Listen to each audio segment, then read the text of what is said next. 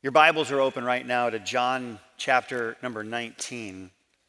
In just a moment, we will begin reading in verse number 19. Jesus, in this passage of Scripture, is about to be presented as the crucified king of the Jews. Cicero, the ancient Roman statesman, the philosopher, wrote these words regarding crucifixion. He said, It was the most cruel and shameful of all punishments. Let it never come near the body of a Roman citizen, nay, not even near his thoughts or eyes or ears. He's saying, if there is anything detestable, it is the reality of crucifixion, and it should never approach even the senses of the Roman citizen. Jesus had now been unlawfully taken and his body nailed to a tree. And Pilate gave some instruction before they lifted that cross, placed it in that hole, and presented Jesus. We see in John chapter 19, beginning in verse number 19. And Pilate wrote a title and put it on the cross. And the writing was Jesus of Nazareth, the King of the Jews. This title then read many of the Jews, for the place where Jesus was crucified was nigh to the city, and it was written in Hebrew and Greek and Latin. Then said the chief priests of the Jews to Pilate, Write not the king of the Jews, but that he said, I am king of the Jews. Pilate answered, What I have written, I have written. The phrase was written in all three of the significant languages of the day. It was written so that all the world could read what Pilate had written. Hebrew was the language of religion of the day and certainly of the location. Greek was the language of philosophy, Latin, the language of law. And all three of these combined now to crucify the Son of God. This was the inscription that Pilate had written, and our thoughts on that inscription as we prepare this evening to come into this Lord's table, the Lord's Supper. It was written to give an additional blow to the hated Jews. Pilate knew that this title would both insult and embarrass the Jewish religious establishment.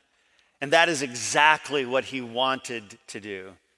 He even adds to the embarrassment by adding Jesus of Nazareth. Nazareth is a city of, of lowly contempt, it's a city of scorn and it certainly was derided even by the more sophisticated Judeans. Pilate, not fully understanding what it is that he was writing, does in fact become a witness to the truth. Jesus of Nazareth, King of the Jews. As we look upon Calvary's Hill this evening, there might be some who would say, Is this bloody man? This man whose body is so torn that it is beyond human recognition. Is this bloody man, in fact, the king of the Jews? Let's consider two aspects tonight of what I do believe is Jesus, king, not just of the Jews, but king. First of all, because he is king, he remained on the cross. Because he is king, he remained on the cross. The Bible records it this way in Matthew chapter 27, verse 42, the jeering crowd says, He saved others, himself he cannot save. If he be king of Israel, let him now come down from the cross and we will believe him. These, these mocking, jeering words, they stand with some obvious scorn on their face and derision on their lips. If you are, in fact, the one who saved so many others, save yourself. If you truly want us to believe, then perform one great miracle now, and let's see if you are more powerful than the nails that have bound you to the cross. Bring yourself down. And that he could have done. Think of how those who had the words in their mouths would have swallowed the same had Jesus, at that moment, just released himself from the cross. Maybe hovered before them, lowering himself to the earth. Think of the astounding impact that may well have had on some mocking crowd. Some might even believe that had he done so, it would have been a more powerful testament to his own power, his own authority, than even one who claims to have risen from the dead. I submit that because he is king, he actually remained on the cross. Had he removed himself from the cross, he would have succumbed to the snare and the trap of the wicked one. Instead, he whispers in his spirit, Get thee behind me, Satan. Because he is king, in sublime silence, he rejects the call of his tormentors and he hangs in silent agony on the tree. In one of the greatest Old Testament pictures of the sacrifice of Christ, we read beginning in Isaiah 53, verse number four Surely he hath borne our sin, our griefs, and carried our sorrows. Yet we did esteem him stricken, smitten of God, and afflicted. But he was wounded for our transgressions, he was bruised for our iniquities. The chastisement of our peace was upon him, and with his stripes we are healed. All we like sheep have gone astray. We have turned everyone to his own way, and the Lord hath laid on him the iniquity of us all. He was oppressed and he was afflicted, yet he opened not his mouth. He is brought as a lamb to the slaughter, and as a sheep before her shears is dumb or silent so he openeth not his mouth. The one that we refer to as the lion of Judah remains of his own will on the cross. He bleeds, but his blood is the very means to our enemy's defeat. Have you ever thought about how pleased Satan, the enemy of Almighty God, must have been when Christ hangs bloodied on a cross. And yet, the very blood that he is shedding is the blood that is shed for the remission of our sin. He falls into the hands of the enemy, but this is the means of delivering us from the hands of the same. He allows himself to be nailed to the cross only that we might be freed from the cross. By remaining on the cross under the full weight of sin and the power of darkness, Christ was fitting us for a new kingdom under the reign of a good king. Colossians 1:13 Who hath delivered us from the power of darkness and hath translated us into the notice those next words the kingdom of his dear son is he, in fact, a king who hangs on the cross? Because he is king, he remains on the cross. The other thing that I think tonight is a demonstration of our kingly Lord hanging on a cross is this because he is king, the lawgiver could have victory over the law because he is king, the lawgiver now is the one who has victory over the very law that he established. In, in the moments before the cross, we understand one of those human and, and deity agonies that combine together in the Garden of Gethsemane. We won't read the entire story, but, but we look at two verses Matthew chapter 26, verse 39. And he went a little further. That is after he had left the disciples, calling upon them to pray. And he went a little further and fell on his face and prayed, saying, O my Father, if it be possible, let this cup pass from me. Nevertheless, not as I will, but as thou wilt. And then we read in verse 42 after he, he found them sleeping and said, Watch and pray, lest ye enter into temptation. He went away again the second time and prayed, saying, Oh, my Father, if this cup may not pass away from me, except I drink it, thy will be done. We get this sense of, of the resolve of Jesus, who has this, this conflict within. He is as much man as if he were never God. He is as much God as if he were not man. We speak about this hypostatic union, this, this combination of the God man. And, and here is one who will become sin. He's the one that, that prior to him leaving heaven, all heaven rotates around his will. There is absolute communion between he and the Father. And yet, on the cross, when he becomes sin for us, your worst sin, your vile sin, everything he knows to be true about me, those things that no one else may know, he becomes my sin. And no longer can he say, as he does in the garden, Father, now on the cross, as he becomes our sin, he no longer refers with such intimacy, such familiar terms, such terms of a unified oneness. Now he has to say, My God, my God, why hast thou forsaken me? Because the lawgiver gives the law, he does not give himself a pass for enforcing it fully.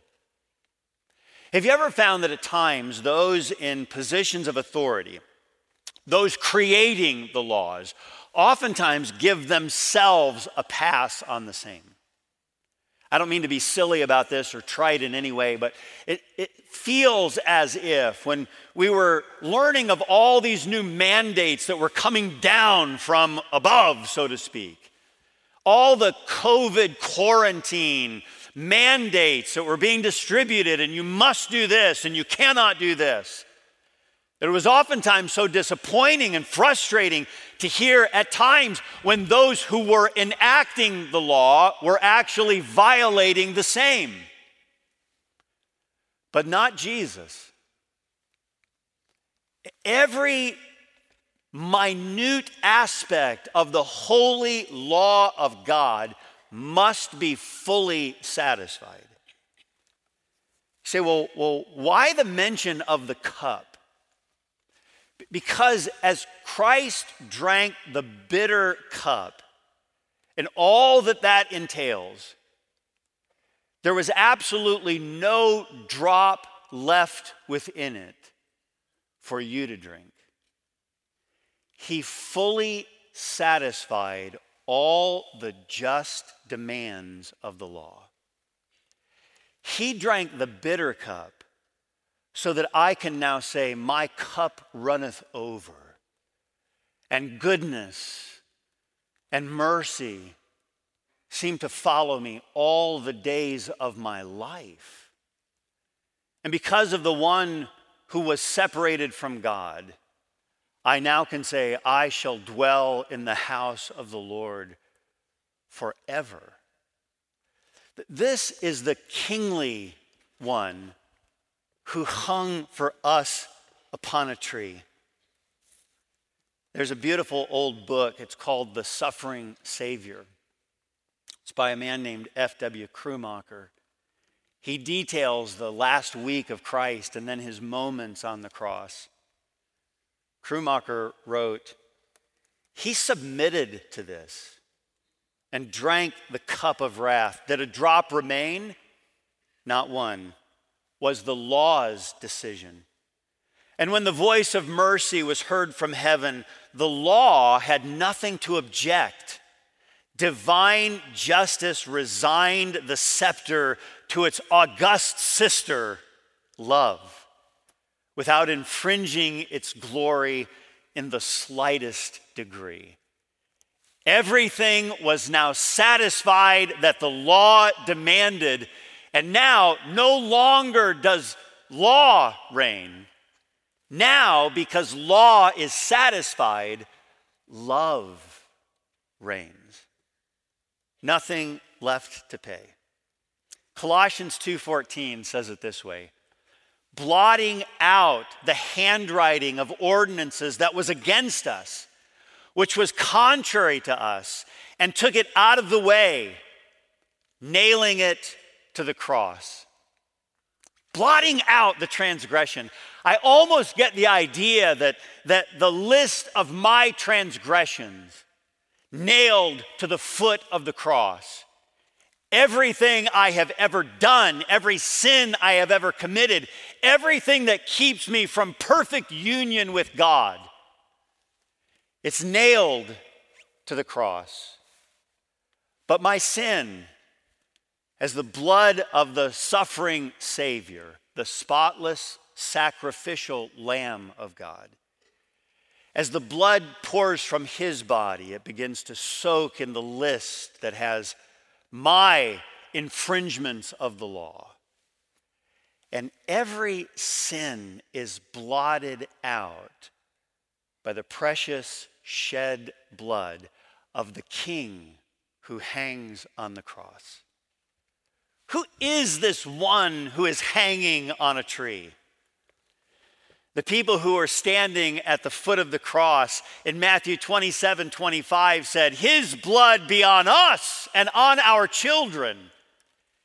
Yet, even for them, Christ's death and resurrection was the means by which we continue to crown him king. The time is coming when there will be another written inscription regarding this King Jesus. It will not be nailed to a Roman cross. It will not be the subject of great mocking and ridicule and shame. The Bible records it this way in Revelation 19 16. And he hath on his vesture and on his thigh a name written King of Kings and Lord of Lords. No longer will this be written with any contempt but written as a demonstration of his full authority, his unending reign. This we can recognize today, but I am confidently saying it is that which all will recognize one day. What is it that is fitting for a king? One day, every knee shall bow and every tongue shall confess that Jesus Christ is Lord to the glory of God the Father. It is this King Jesus tonight that we will collectively remember. In 1 Corinthians chapter 11, we are told to not enter into what we are about to do lightly. It's not just another thing that Christians do. He says that some are sick. He goes so far as to say some actually are taken away from you. These are referring to believers, Christians, who have not rightly discerned, not rightly understood, not rightly come to the place where we remember the Lord's body. We do not believe anywhere found in Scripture that the Bible teaches that the elements we will use tonight to remember Christ's broken body, to remember and picture Christ's shed blood, we do not see anywhere in Scripture that what we will partake of tonight actually becomes the Lord's body, that it becomes His blood. We refer to that as transubstantiation. We believe they are powerful pictures. We, we don't even believe that, that his body is present in the elements, consubstantiation. We believe that these, like baptism, are wonderful remaining pictures for us to say, God, tonight I remember that Jesus submitted his body to that which no man has submitted themselves before. And that his shed blood became the final sacrifice, lamb after lamb, animal after animal, year after year, blood upon blood was shed as a picture of that which was to come. But John sees the one coming and he says, Behold. It's as if he is saying, This is finally the Lamb of God, which taketh away the sin of the world.